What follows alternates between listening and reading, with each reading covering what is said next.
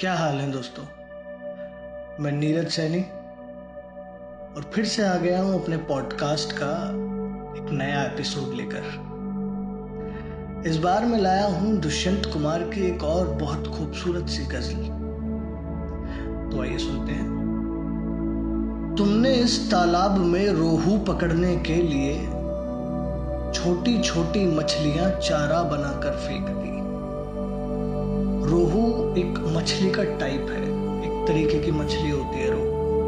कि तुमने इस तालाब में रोहू पकड़ने के लिए छोटी छोटी मछलियाँ चारा बनाकर फेंक दी। तुम ही खा लेते। सुबह को भूख लगती है बहुत। तुमने बासी रोटियाँ नाहक उठाकर फेंक दी। तुमने इस तालाब में रोहू पकड़ने के लिए छोटी छोटी मछलियाँ चारा बनाकर फेंक दी।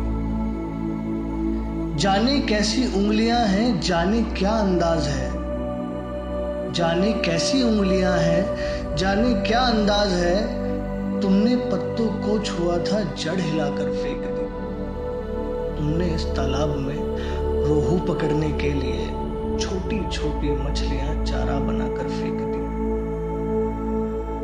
इस अहाते के अंधेरे में धुआँ सा भर गया। इस अहाते के अंधेरे में धुआँ सा भर गया। तुमने जलती लकड़ियाँ शायद बुझा कर फेंक दी। तुमने इस तालाब में रोहू पकड़ने के लिए